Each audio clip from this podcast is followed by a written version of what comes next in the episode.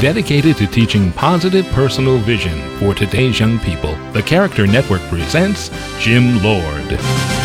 It's been said that first impressions are the most lasting impressions. If we come across in a negative way to others, all of our good qualities will be overshadowed by those perceived to be bad.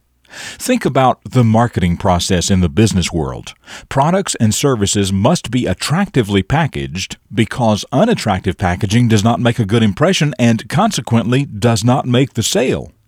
Well, what you are doing on a job interview, for example, is simply marketing yourself.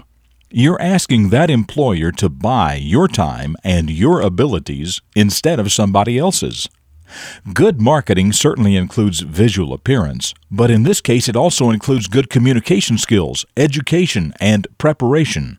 So make a good impression. Always package yourself attractively and sell yourself well.